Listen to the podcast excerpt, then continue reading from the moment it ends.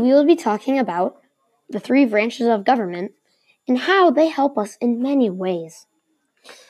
The question that we will be going off of today, or otherwise known as our driving question, is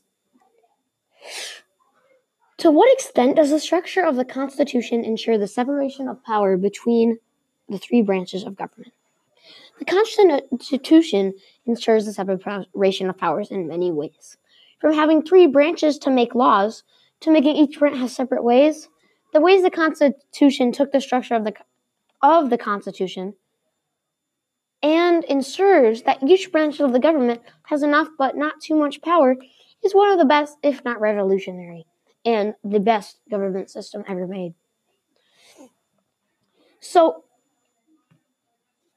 the first reason that the Constitution ensures the separation of power is that each role has a part to play, and the government gets good people to play it.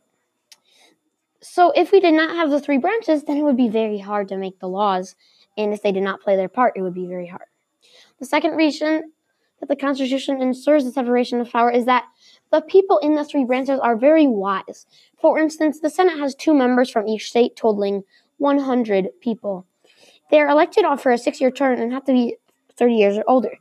They also have to be educated and have to have lived in the United States for nine years consecutively. Now, if we did not have these smart people, then the branches would not be as good as they are because they would not make the right choices, or not always make the right choices. The final reason um, is that the Constitution gives the branches the power to be done. For instance, the Congress has the power to declare war, tax, borrow money, regulate foreign trade, have laws on becoming a citizen, bankrupt laws, coin money, establish roads, post offices, patents, and punish pirates, raise an army, sign treaties, and approve presidential appointments.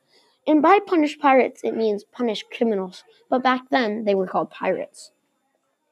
So if we did not have all these amazing things that the Constitution does for us, who knows where we would be today? So we have to thank our Constitution for giving the branches the power to do just the right amount of things.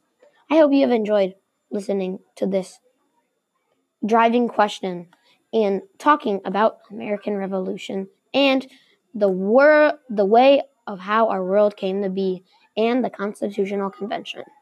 I'll see you next time on Social Studies and Fun.